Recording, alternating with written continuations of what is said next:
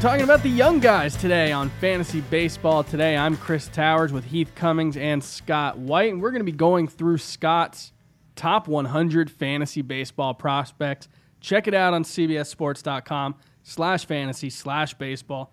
It's one of our most popular pieces every year, and it's one of our best. You're going to go through guys who are going to be here in 2019, guys who, you know, might get up in July, and guys that are going to make an impact for your dynasty team maybe three years from now. And it's really great stuff. Scott, thanks as always for writing it. And oh, uh, thank you, thank you for uh, promoting it so glowingly. I anything appreciate that. I can do, Heath, we'll promote some of your stuff. No one has ever said something I write is one of the best things that we do here. It's really disappointing. That's not true. you, you've never said it. I I'm sure I have. Never. Well, maybe one day.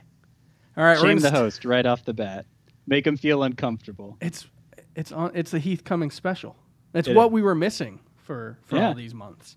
All right, we're gonna start off. We'll catch you up on some of the latest news, but frankly, there's not really much going on around baseball right now.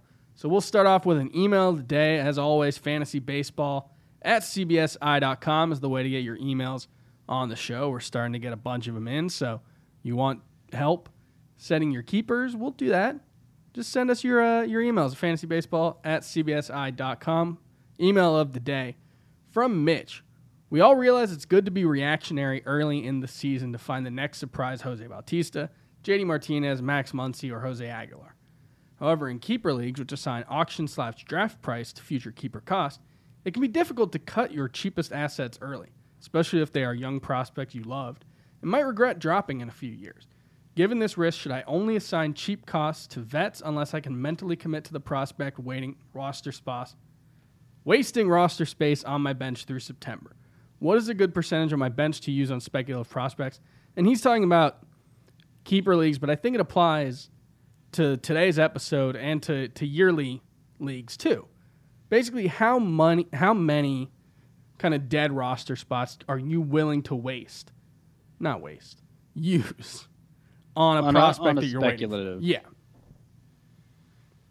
Well, I'm assuming that this is a league with no minor league spots, yeah. and I think it's. I, I Scott will have a, probably a deeper answer to this, but it's so determined by how many roster spots you have. I mean, with a standard head-to-head roster, if I've got what five bench spots, I wouldn't want to use more than two of them. But I would hope in most keeper leagues you've got seven, eight, nine bench spots, and then I'd I want to make sure I have enough of a bench to be able to field a competitive team. I'm much more worried about winning now. I mean, it depends to some degree on how deep the league is too, because you know one of my earliest um, little sayings as a fantasy analyst was the bench is no place for backups, and what I meant by that is theoretically your en- entire bench can be used to store upside players, whether it's in the short term or the long term.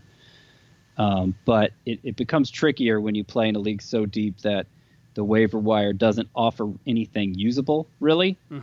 And uh, then you kind of need to have a few spots reserved for true backups in case your starters get hurt. That's where versatile players come in handy, guys like Marwin Gonzalez. Uh, Max Muncy. Sure. well, uh, yeah, he's eligible at two positions still. He was much more eligible last year, but uh, much more versatile last year. But yeah, um, yeah, I would I would say, and you and you know to some degree how how much you end up using your bench players in your own league. Head to head points leagues, you probably need more pitchers to cycle in and out of your lineup for two start weeks. Uh, but I would, in general, I would uh, use most of my bench um, with upside in mind, especially early in the season. So let's say a guy we're going to talk about a little later, but let's let's say Kyle Tucker, someone that a lot of people had stashed at the start of last season, and he never made a difference for fantasy players. We don't really expect him to make the team out of spring, or at least there's a possibility he doesn't. How long are you hanging on to a guy like that?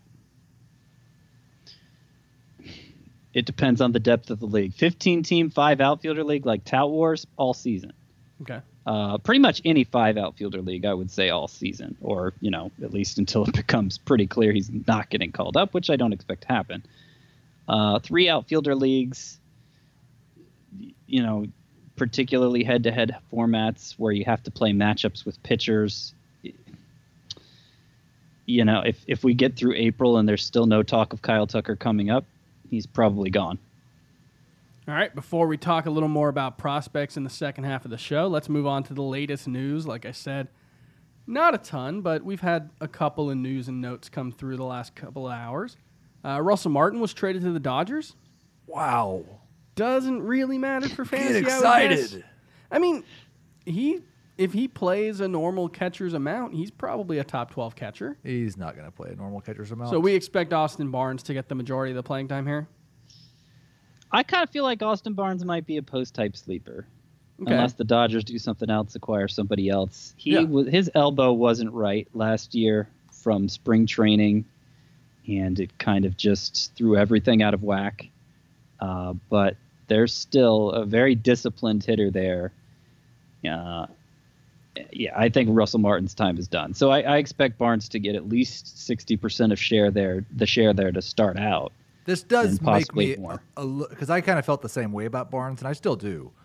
This makes me just a little bit less excited, or a little bit more concerned about having Barnes as my second catcher in a two-catcher league, just because I, this gives the Dodgers an easier excuse to do something stupid. It is worth noting that the Blue Jays, a team that's much less prone to uh, the kind of roster manipulation stuff that the Dodgers are, they played Russell Martin. I think he's eligible at third base this year, right? He is, yes. Yeah, so he, he has a little bit of versatility, something that we don't really see from catchers. So, you know, a team like the Dodgers who's so willing to flip guys in and out of lineup spots, it's possible that, you know, Austin Barnes can play second base. So, you know, there might be enough opportunities even with even if Russell Martin catches pretty regularly. You keep your hands off Max Muncy's plate appearances. They didn't do it last year. I, I think he'll get them mostly at first base, Muncy. I think Bellinger will play mostly outfield, Muncy mostly first, and Taylor mostly second. Chris Taylor. But uh, they'll all probably play several different. And it's also worth pointing out that like over the last two seasons, Russell Martin has 717 plate appearances with a 208 average and a 698 OPS. He's awful. Yeah, he is. Uh, one one thing we haven't mentioned is the other side. I actually had to change my write up for Danny Jansen in the top 100 prospects after this trade happened because he's the man now, right? That's you could make an argument for taking him among the top 10 catchers as little I upside have him ranked tenth. available. Make the argument. Well, he Uh, he himself is a very disciplined hitter who, who uh, I I think should I, I think he could be the upside for him is what Jonathan Lucroy used to be, um, and you know there's a chance he's. Uh, yeah, I would like him better than Yan Gomes. I think in any range of possible outcomes, just because you know Jansen's going to get on base. Uh, I'll make the argument. Mike Zunino, Welington Castillo, Robinson Chirinos, Tucker Barnhart, Jorge Alfaro. Those are the guys I have ranked behind him. Like that's I don't want to start those guys. Yeah, I mean, there, there's a chance that one of those guys, you know, Jorge Alfaro ha- still has plenty of um, plenty of. I, I think the biggest thing for me, at least with Jansen, there are probably another 12 catchers in a head-to-head points league that you can start and have the 12th catcher, and it's not going to make a huge difference on a week-to-week basis. Jansen could be somebody that makes a difference, so I'd rather draft him. Yeah, just to to give some stats, he struck out 185 times in 1,505 minor league plate appearances. That's an extremely low strikeout rate.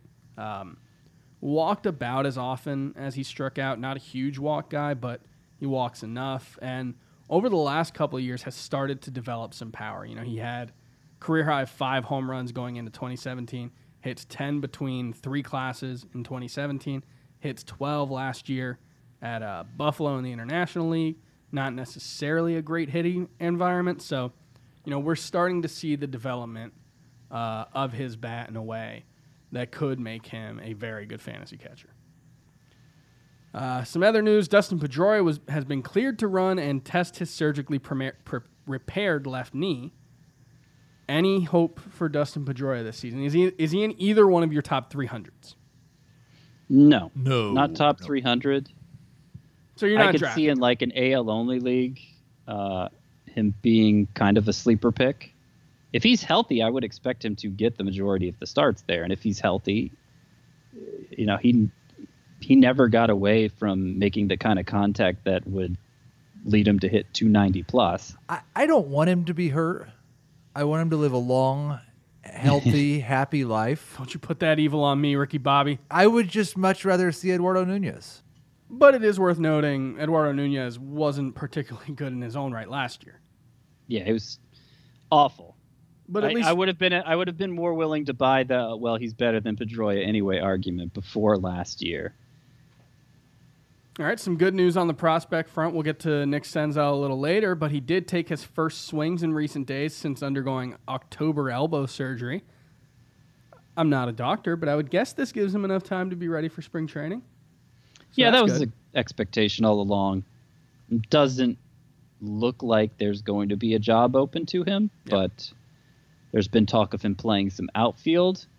I still don't know that that means there's a job open for him after the Reds just acquired two from the Dodgers. Yep. But uh, we'll see. Maybe he does get traded. We'll see. Uh, updating Yasmani Grandal signing with the Brewers. It does include a mutual option for 2020. That's relevant for uh, people in keeper leagues because we expect Milwaukee to be a very good place for him.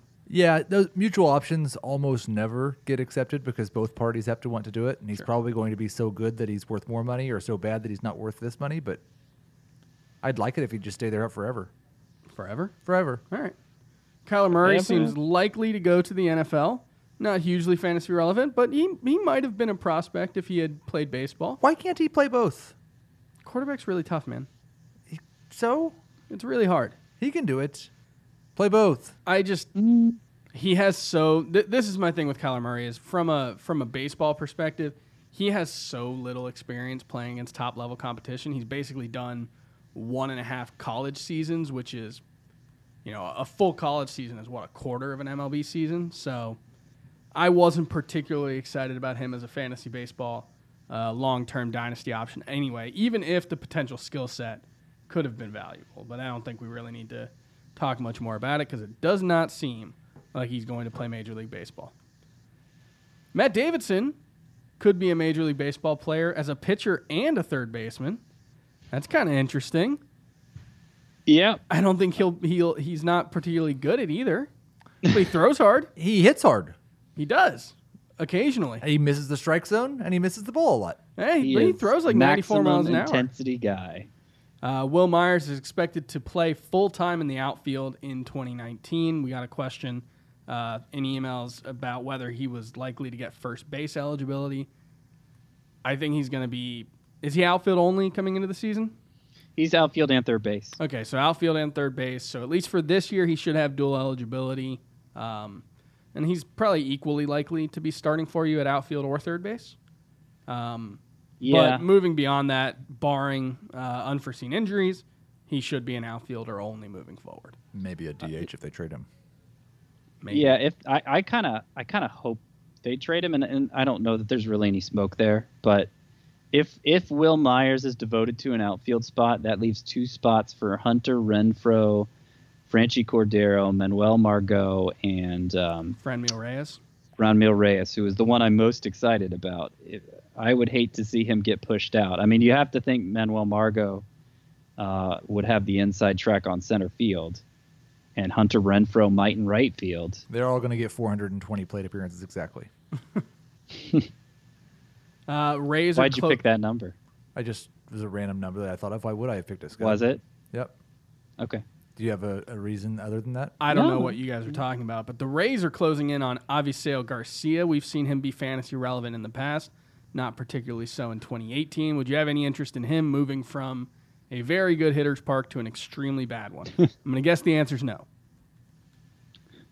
I mean, if if they if they plan on revolutionizing him fly ball wise, Sure, this is a guy who hits the ball reasonably hard, but often hits it on the floor.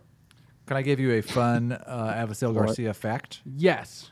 In 2017, his his one good year in He had a baseball, 406 BABIP. he had a 4.6 WAR. Okay. For his career, he has a 4.9 WAR.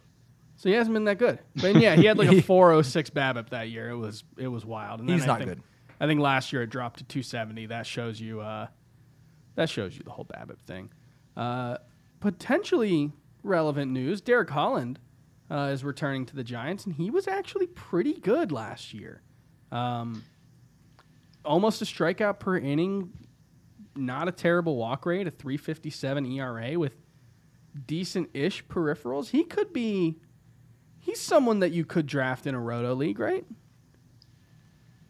Uh, it'd have to be pretty deep. I'd draft him in an NL only league, which I, I know maybe that seems like no duh, but um, yeah, there's a certain level of pitcher that I'm unwilling to touch in that format just because I know they could only do harm to my ERA and WHIP. And I think I think Holland's better than that. Certainly at San Francisco, and certainly with the bat missing ability he showed last year, never before seen from him. Might be their second best pitcher.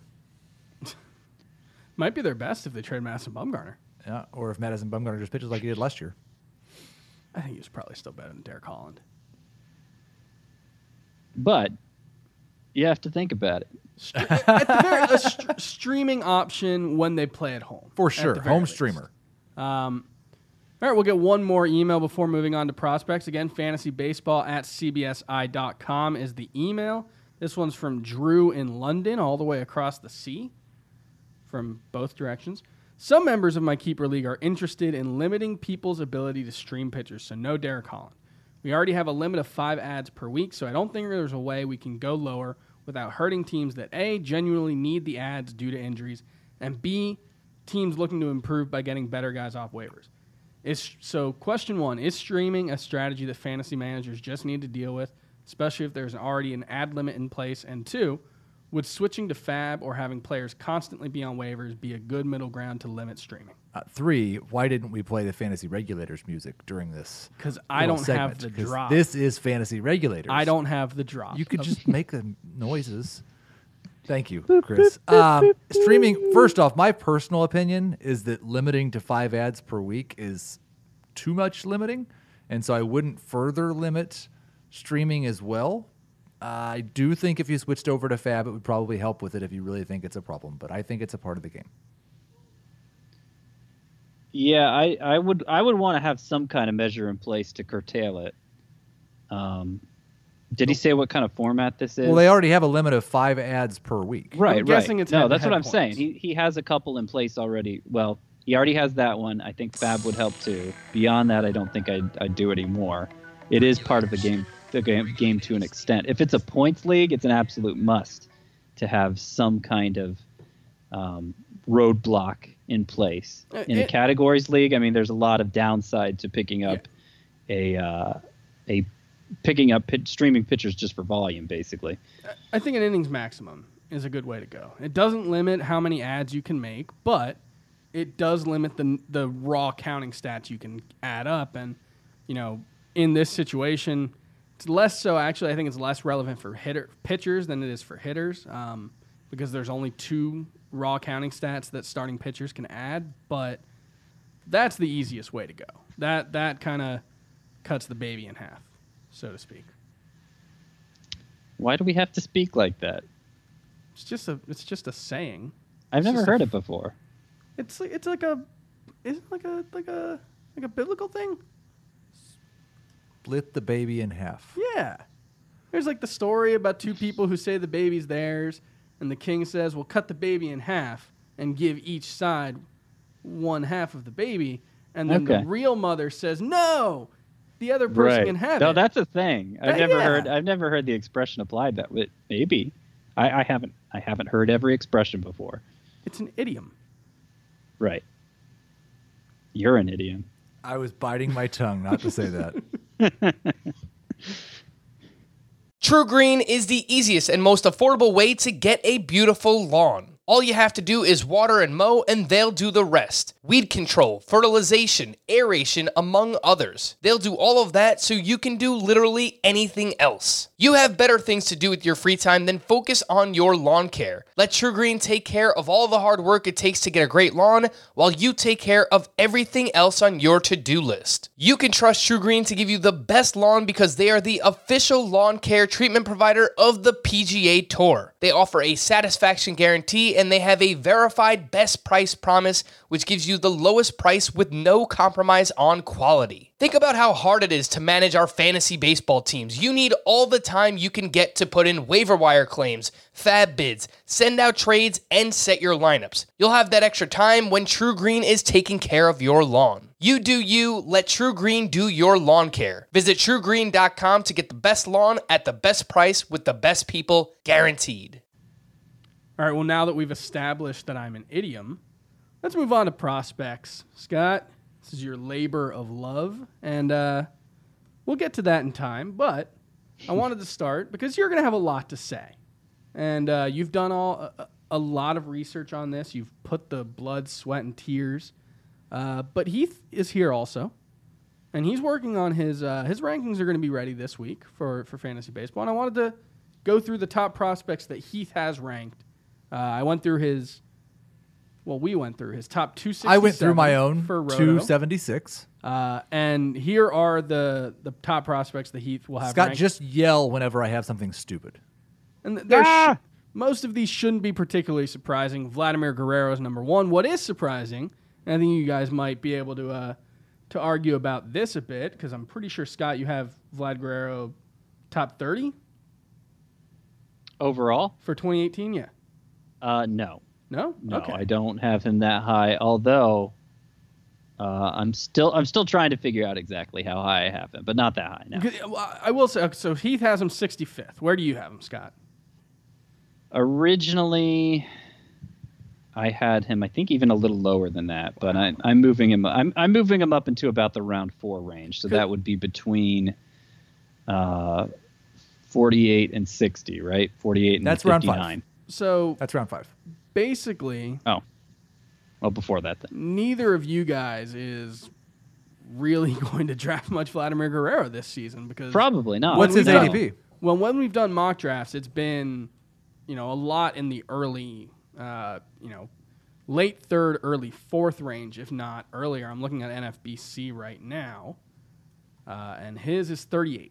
So yeah, you guys are the latest he's gone in any of their drafts, and that's 62 drafts total, um, is 60th overall. So, yeah. I guess I won't have him on any teams. That is disappointing. And uh, your number two prospect is three spots later than him, Eloy. Eloy Jimenez. Yes. Um, do we actually expect to see either one of these guys uh, in the majors on March 29th or whatever opening day is? if we do, somebody's messed up because there's no financial reason for either Right. of these clubs to do that. The only argument you with with the way with the way the service time rules work, uh, you know, you have to. I think it's 15 days in. You get an extra year of team control. So the only way it would make sense for a team to have them on the opening day roster is if They sign them to a They- long extension. that or they think the race is going to be that close that they need that impact from the first two weeks. Well, I mean, the Blue Jays, White Sox aren't going to be in any kind of race. The, The only thing I could thought be. is that I that my only I don't think there's really any chance that Vlad is there the first two weeks, and I'm not 100 percent certain that Vlad is going to be there immediately after those two weeks. Like he could make a, a fielding error at third base, and that's another two months at least.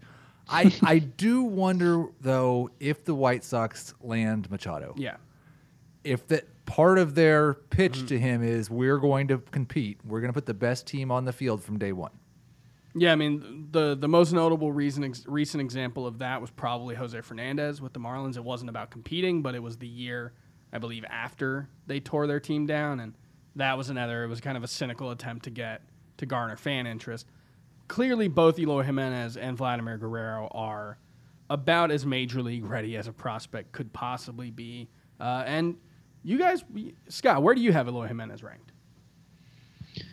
I have him about three rounds behind Vladimir Guerrero, around Okay. six or seven, which I think is more realistic. Uh, it's more realistic I'm going to get him than Guerrero because What's what's You're, Jimenez? you're not getting him if you're drafting with Heath because he has him 68. Eloy Jimenez ADP right now is 106. So I That's killed one, him. Good. That's one that I would expect will rise. Yeah, I mean, I listen. Vlad was amazing last year. He was. Both of them were amazing. I I don't. I have a hard time separating them that much until we see them in the major leagues. I think they're both extremely elite prospects that should just absolutely crush.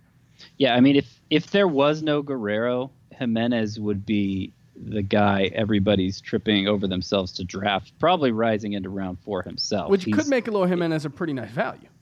Yes, I, I, I think the presence of Guerrero uh, keeps Jimenez's price tag from getting out of control because comparatively, there's just not going to be as much hype. But in the comparing him to all the top prospects of the last few years, Jimenez would be up there. All right, and then you got to go a little ways down for Heath. Danny Jansen is a number 135 in Roto. Now, it's worth noting Roto is a two category format. I would assume you have him a little bit lower in head to head. Two catcher. Two format. catcher If it format, was two categories, and one of them was on base percentage. I might take him even higher. But yes. yeah, the fact, fact, and I don't think Scott necessarily. I think he maybe packs just more catchers into the very end of his roto rankings. I do rank uh, guy catchers in the top ten a little bit higher in roto than I do in head to head. Sure. And I think that makes sense because the thing you have to balance in roto versus head to head is there are a lot of catchers who just hurt you in roto, and you have to start them. And so, you know, there are a lot of catchers in two category league, two catcher leagues. Two category leagues, especially if one of the categories is stolen bases, they just Yes. don't help you at all. But even, you know, your number 12 through 24 through 34 uh, catchers are, they're all kind of the same. They're low average, maybe 10 home runs, 50 RB. Like, you're talking about the, the dregs of the fantasy world, guys that wouldn't even be in the fantasy discussion if they played any other position. And so that does change the calculus, especially in a roto uh, format. And head to head, you get points either way so they're not necessarily hurting you. But Roto, there are catchers who can actually drag you down. If you think Danny Jansen's going to be one of the ones who doesn't drag you down, that is a big boost to his value. Uh, Heath, your next top prospect was Yusei Kikuchi, and I think you're a bit higher on him in your first run than either Scott or I. You have him 138th overall. Um, I'm just, and Scott and I talked about this last week. There are concerns about his workload. There are concerns about the strikeout potential, injury concerns. So I, I, I think there, there is certainly a case to be made that he can be an exciting pitcher this year. Um, but you know, I don't think he has top 12 upside by any stretch of the imagination, but I think there's a very good chance that he can come in and be a 150, 160 innings of a low threes ERA with a good whip. And the strikeout numbers aren't going to be great, but I don't think they're going to be terrible either. Let's move on to a guy that I think is going to be seriously underrated in fantasy this season and uh, is going to be a great value for drafts, and that's Victor Robles. Um, he only played 73 games uh, in total last season between the majors and minors. He only played 114 games or 127 games the year before. Um, injuries have been an issue for him, but all he's done anywhere he's gone in the minors is hit 300 and run. And if you can do those two things, I mean, Starling Marte is someone that we're taking, you know, third or fourth round in Roto leagues. I think Victor Robles has peak Starling Marte potential. You know, those years when he was hitting 20 homers and stealing 40 bases and hitting 290. Um, and Scott, you have him as your number five fantasy prospect. So I, I would tend to think you agree. Yeah, yeah. I mean, I don't, I don't know if we would rank him the same place among major leaguers, but he's been considered an elite prospect for three or four years now, and finally looks like he's going to get his chance. Uh, yeah, last year's minor league numbers were pretty awful, but he was coming back from a hyperextended elbow that cost him a big chunk of time at the start of the year. Once he got to the majors, uh, there there wasn't really it, it, it, that that stint in the majors kind of erased doubts about lingering effects from the elbow. And, and And, it's, it's worth Yeah, noting, pretty I- awful was a 276 average and a 60 steal pace for 150 games. So Yeah, right. I, I, it mostly impacted the power production, which was on the rise, and then there was just nothing in the minors last year. But he hit three home runs in the majors and you know fewer than 100 at bats, so there was something there. I I, am- I think I think Starling Marte is a pretty good comparison. I think he there's a good chance he walks more than Marte did, so maybe the gap between head to head and roto value wouldn't be as high. But I am most excited to draft him in roto leagues just because he does seem like one of it, just a handful of players who could deliver 40 plus steals. how about how about this? Off-brand Adalberto Mondesi.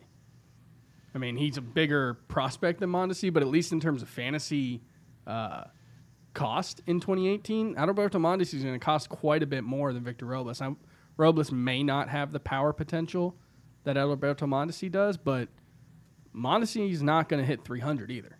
Oh no, no, there's no chance of that. And he, he could be he could be better than Mondesi. I I'll I'll be curious, and we haven't. s- He ran a lot in the minors. He hasn't really had enough major league games to say whether he's going to run or not. He's ru- caught, stole three bases and been caught three times. So I mean, he's got a little bit to prove as far as being a base dealer in the major leagues. Sure, and and one other thing to note is, as I've mentioned a couple times in the offseason, Trea Turner only really ran at an elite pace when he was the leadoff hitter. So how the Nationals stack their lineup could potentially impact how often those guys steal, as as would whether Bryce Harper returns, because I For think sure. they'll be much more willing to to run when Bryce Harper's not around. Uh, some other guys Heath has ranked Francisco Mejia, expected to be at least part of a catching share on opening day in San Yuck. Diego. I hate that situation. Yeah, I mean Austin Hedges is good enough to start. He's just not a very interesting fantasy option. Um, we'd much rather see Francisco Mejia get a full time uh, spot. Scott, who do you, how do you think they split the playing time there? I think it's pretty close to a 50-50 split Boo. to start out. to start out. Um, and, and then if Mejia hits like we think he's capable, he'll he'll wrestle more of that playing time away. Hedges has some power, but beyond that, I, I think the to, the totality of his offensive game is is pretty offensive, frankly. Yeah, and And and, uh, he's he's really just in there for the fielding. and Mejia is a a good power prospect with really really good uh, plate discipline. A lot like Danny Jansen, actually. I mean, Mejia. The most notable thing about Mejia, and it's a it happened a couple years ago at this point, but he had a 50 game hitting streak in the minors. I didn't say 15. I said 50. It's pretty good. Yeah. Especially I mean, beyond catcher. even power. I mean, he homered twice in his first start, start with the Padres. So yes, he has some power, but he he has really good bat control. His bat would translate to some other position if he had to go there. He And may the- play and- third base. And the Indians were, yeah, they were trying him out at third base, and and I think in the outfield as well in the minors. Yes, he didn't. It, it seemed like um, Mejia's own reluctance was part of the reason that didn't ultimately happen, and why he's with the Padres now. All right, some other prospects Heath has ranked inside of his uh, top 76, but most of these guys 276. 276. Thank you.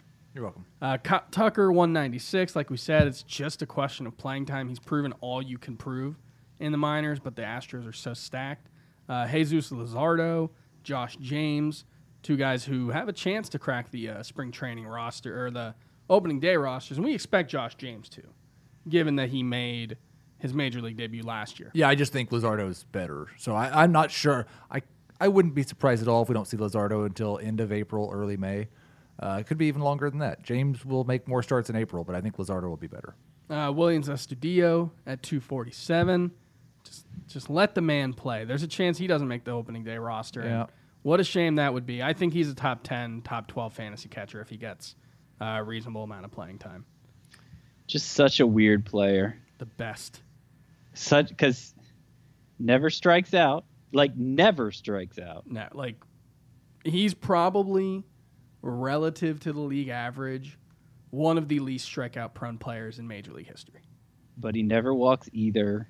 Doesn't really profile well anywhere defensively. The Twins tried him in a few spots last year. And he He's was with awesome. his fourth or fifth organization, so this isn't. But he's also developed into a legitimately interesting like Yeah, I no, I he- mean, Uh, he His- used to be interesting. Like, uh, oh wow, look at this weird guy. Now he's Yeah. the last couple of years he's just been good, Yeah, he has. and he is inside of your top 100 prospects right at the end. Thank you. I like to think that was just a nod to me. Uh, well, it was it was I at the end of my top 100 since it is mostly geared for fantasy owners, I like to include a lot of players who I think could make a fantasy relevant contribution more or less right away. And yeah, as somebody with catcher eligibility, Astudillo, uh, I mean, last September he was. I was starting him in a couple leagues, a couple 12 team one catcher leagues. But there doesn't seem to be a pla- path to playing time to begin the season. And considering he's a 27 year old who doesn't really profile anywhere and is on his fifth organization, however many it's been, there's a chance he just never gets an, another opportunity. Start Willians Astudillo, you cowards. And the last one in Heath's top 276, Alex Alex Reyes at 266. There is 0% chance he actually finishes in the 266 range. He's either going to be a top 15 starting pitcher or he's going to make five starts and blow up again, which He- has been the case two start two years in a row. I'm trying to think the path to him being 266 is probably He they- starts for two months. They let him make hurt. 10 starts. Yeah. Then he pitches out of the bullpen in a non-closer role for a couple of months, and then they shut him down. He's probably still better than 266 in that. Well, yeah, a pitcher, yes, but overall, I don't know. yeah, that's that's yeah. Where was Josh Hader last year? Oh, well above that. I Yeah. imagine. Yeah, I don't think he's gonna Yeah. throw as many innings as Josh Hader. But this is this is a guy who has He makes 10 starts. There's 50. There's 50 innings. Where are the rest coming from? so this is a guy uh, we've talked about him for what four years now. Um, Has legitimate number one overall pitcher stuff, and there's not a ton of guys that you can say that about. Um, it's just been a question of him staying healthy. He had Tommy John surgery uh, after making his major league debut, and then came back. Had I think Scott, you called it the the best Tommy John surgery rehab assignment of all time. He struck out like fifty two percent of opposing batters he faced. And was Uh, basically no hitting everybody every yeah, time he- out he was incredible. double digit strikeouts. It was insane. And then he came up, pitched what three innings, five innings, and uh, tore his lat. And now he's recovering from that. And now you have to wonder, can his body hold up? But there's a lot of upside. He's not getting drafted 266, I would guess. Oh no, I think people were going to draft him a lot earlier. I just like his innings cap is probably 100 innings. Hmm. Yeah, that's that's tough. It's really hard to be good. Like he'll be good, I, I would expect, for a month or two this season. You know what the best case scenario might be? He closes. Alex Reyes closing. Yes, that is the best case scenario. That that has been discussed.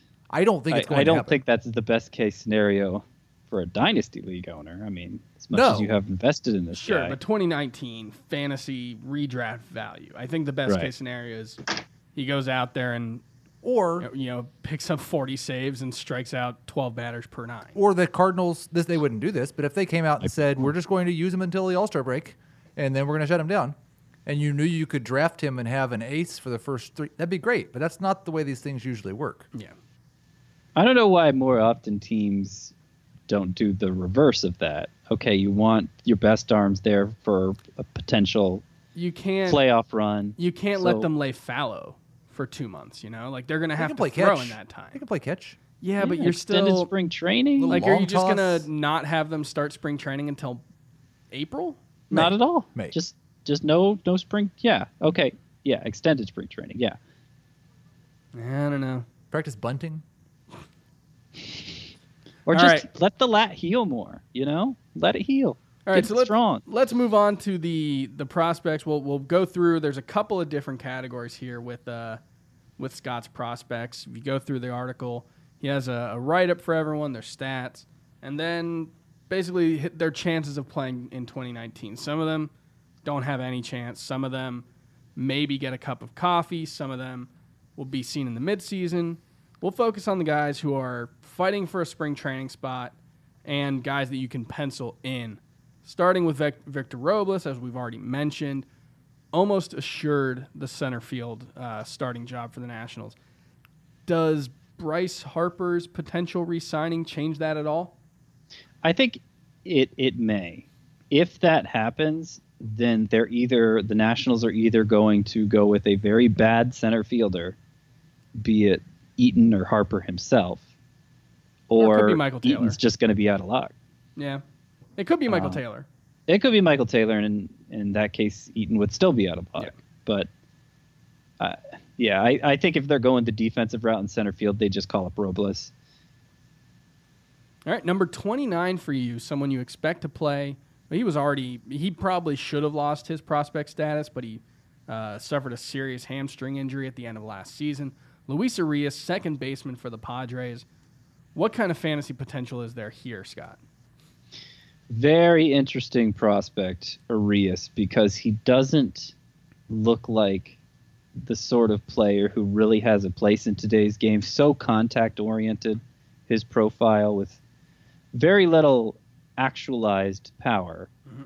but he's his exit velocities have rated among the top power hitters in the minors uh, throughout his time there. He did make more of an effort to elevate the ball last year. It still didn't lead to great results, but the guy's 21 years old, and I think, I think just assuming he's never going to develop power is is selling him short, especially knowing uh, this could be a perennial batting title contender. So, you know, maybe he's only DJ LeMahieu. He, he but- did start striking out more last year. Yeah, yeah, yeah, in, in part because he was trying to elevate the ball. More. Like I, I see a lot of reason for long-term optimism for Urias. I don't right now have him in my top 300, um, but I because I just don't know how he's going to help you.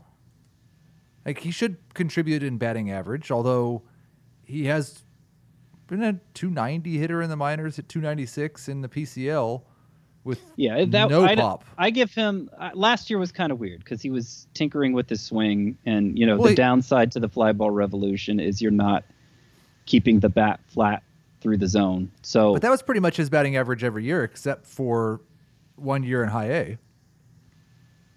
okay, I, and I, I mean, 290 is very good, but Yeah. 290 with no steals and no home runs is not. It's not particular.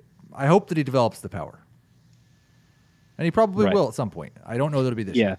I Well, that- feel like something- probably in the immediate future his val he, he's best utilized in deep points leagues where the low strikeout rate is going to help elevate him, but it's deep enough that um, you know you're not going to miss the power so much. All right, next up, you say Kikuchi, as we talked about. Do you think he has? Is he more interesting, Scott, to you in a dynasty league or a redraft league? A redraft, Okay, yeah, I just don't see the long term upside that some of the guys in his well clearly range- the ceiling isn't as good as most of the pitchers in my top 100 and and yeah a lot of those pitchers aren't going to realize their ceiling. The the the good thing about kikuchi is and this sounds funny to say considering he hasn't pitched in the majors yet but compared to the average pitching prospect you know what you're getting. You know the odds are very good that you're going to get something highly usable something you wouldn't ever consider dropping. And you know prospects as their name suggests are uh, very hit or miss. But as we were saying about him earlier like his upside is probably a number three pitcher in fantasy and he's older than most of these guys he's 27 um, a lot of pitchers who come over from japan don't just stay here until they retire. They end up going back after a few years, and we, we have no idea how his career is going to unfold as far as that goes. But yeah, I want to just assume he has eight to ten years in the majors. All right, one. The next one barely qualifies as a prospect. I think he makes of him by one day or one at bat. That's Brandon Lowe, second baseman for the Rays. Is he going to play second base for the Rays? Brandon Lau. Lau. And I don't know. Sorry. I don't know. Yeah, it's weird. He's like Is the first Diaz base Ray? Is he way. allowed? Is it Nathaniel Lau or is it Nathaniel Lowe? That is Nathaniel Lowe. They That's- are not related. But they are spelled exactly the same. That's confusing. Nath- like. Nathaniel Lowe's brother Josh Lowe is in the Rays system. So he they go have by two Lowe or Lowe's Lau? and one Lau. But they're they're spelled exactly the same. Yeah, Matt Diaz. Similar situation. You could pronounce your name however you want. Heath. So Brandon Lau, Yes. uh, did come up, got his. Uh, I'd say it was a little more than a cup of coffee. He played 43 games for the Rays, mostly started. Only hit 233, struck out a decent amount, but he did hit six home runs, drove in 25 runs. What's his prospect profile? I like Brandon Lau much more than the standard prospect list seems to like him. I think the knock on him is he doesn't uh, profile, doesn't have a clear place where he profiles defensively. That doesn't matter to us. That that well, except to the extent that he gets playing time, and that is a legitimate concern because the Rays do have a lot of middle infield options. They have a lot of outfield options. Those are the two spots where he's able to play. Uh, if you look at roster resource right now, they don't show him in the starting lineup. They don't even show him on the major league roster, though I'd have a hard time believing he doesn't get a job based on the way he performed last year. R- huge season in the minors. Uh, he hit for average. He hit for big time power. He's always walked a lot.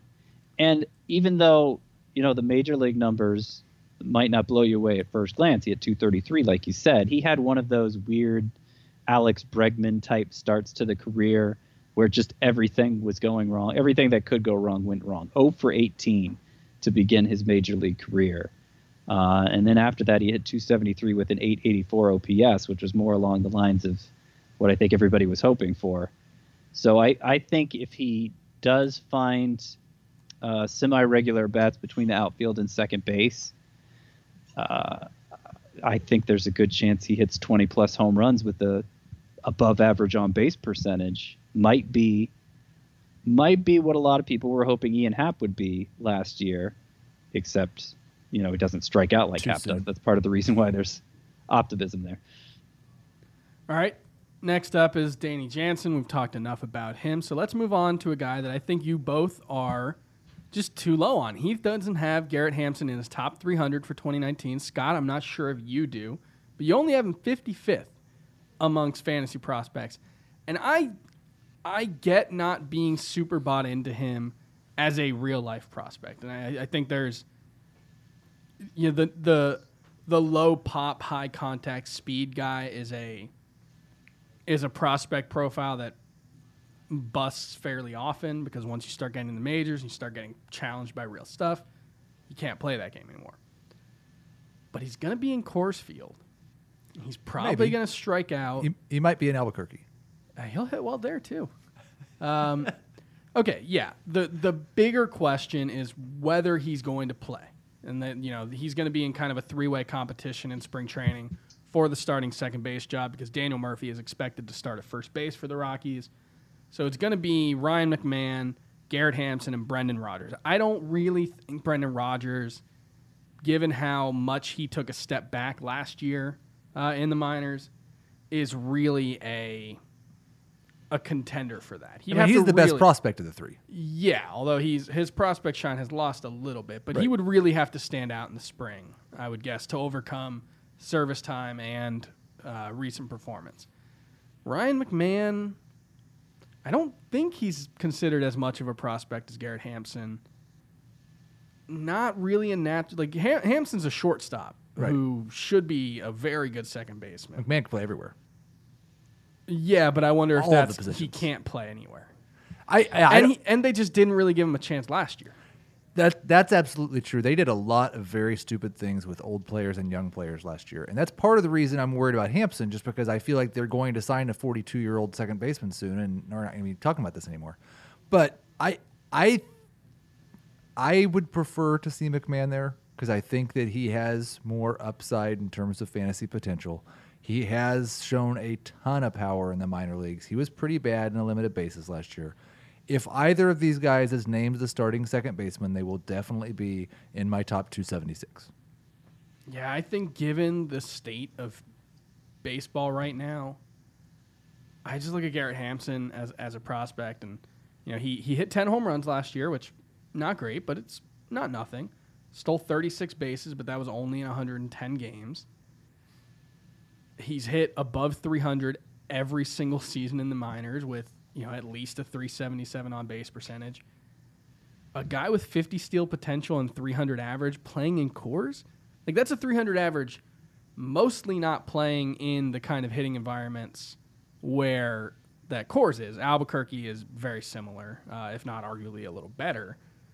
But Coors boosts the BABIP. Y- you could be looking at a guy who, you know, regularly, like DJ LeMahieu, regularly puts up 360 BABIPs, and with his speed, it's not hmm. out of the question that he's hitting 310 But with we- 50 steals. Well, and he, and he's he's he's a good doubles and triples guy too, and that's a good part for doubles and triples guy. On top of it, like the best case scenario for Hampson is is I think higher than a lot of people would even believe. I mean, it might even be like second round type production. I was thinking like a tr- like from a Garrett Hampson. It's just there are so many potential hurdle, like so many potential uh, speed bumps for toward that best case scenario. For how much is he going to play? Are they going to let him run to the full extent he can? Even if he does hit, um, you know, because he doesn't have that power profile that uh, you know, people expect today, and certainly in Coors fields, will they always be trying to mix other guys in?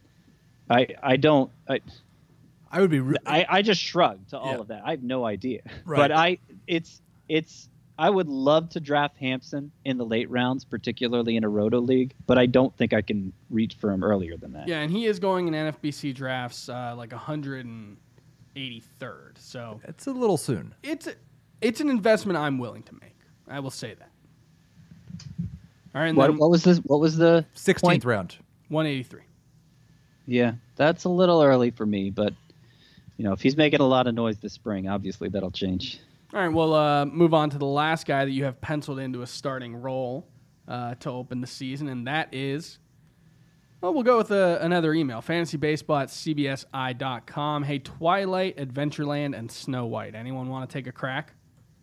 That would be Kristen Stewart. So I guess we're talking about Kristen. We are talking about Tigers prospect Christin Stewart, outfielder number 67 in Scott White's overall top 100 fantasy prospects. There is email- no chance you see him there on a non-fantasy list. What are point out. what are your thoughts on Tigers outfielder Christin Stewart as a potential breakout candidate? Seems like there's power here, and based on his plate discipline, maybe big OP, OBP upside. Could he be a mini Juan Soto who goes 300 picks later? Talk me out of taking him as my fifth outfielder in every single points or on base percentage league. Uh, Juan Soto, I think, is not a fair comparison. Too high. A mini Juan Soto. but he's Um, bigger than Juan Soto, right? I don't looks like think big his dude. hit tool, Christin Stewart's hit tool, is near Juan Soto's hit foot. tool. So just put that out of your mind. I, I think the comparison I'm hoping Stewart delivers on is Carlos Santana, which I know will not be, to some people, won't be exciting at all. I mean, it just depends on the depth of your league and the the scoring format. But um, any five outfielder league, any league that heavily rewards walks, somebody you need to pay attention to in the late rounds because there is no reason the Tigers wouldn't play him. He was their everyday left fielder down the stretch, even though he's terrible there.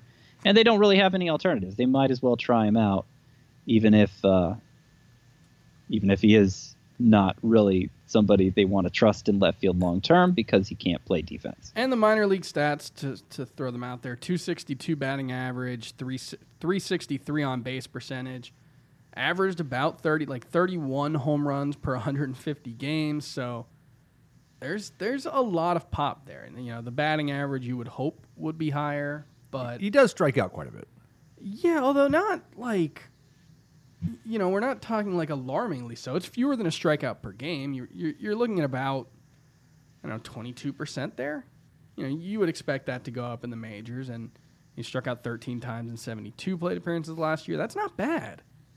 That's a small sample size, but Right. I, I think he is an interesting fantasy uh, prospect and definitely someone worth targeting in your fifth rounds. What do you think, Scott? Your fifth round? Sorry, And your fifth outfielder late spot. in five outfielder leagues. Yeah, I'll probably that's take him in the ex- that's reserve, exactly what I said. reserve rounds. Yeah, I, I get that. Um, and you know, there, there's a chance that the bat just craters, but that's an interesting profile, and not someone who has a ton of hype around him. Uh, we we we were slow today, That's weird. so I think we're gonna Doesn't have to sound to like uh, us at all. we're gonna have to push off some of the other prospect guys for Friday's episode, but I think that's fine. I think we can make that work. There's not a lot to talk about right now anyway. So we'll finish up prospects talk on Friday.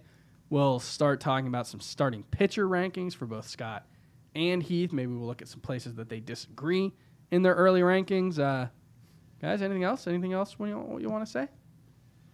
No. All right. Thanks for listening to the Fantasy Baseball Today podcast. He didn't want an awkward ending like Adams, so he dumped it on us, Exactly. and we're we weren't prepared for that. That's a pro move. Right It there. just made it work. I worse. felt pretty prepared. Come but it back, made you look good. Come back soon, Adam.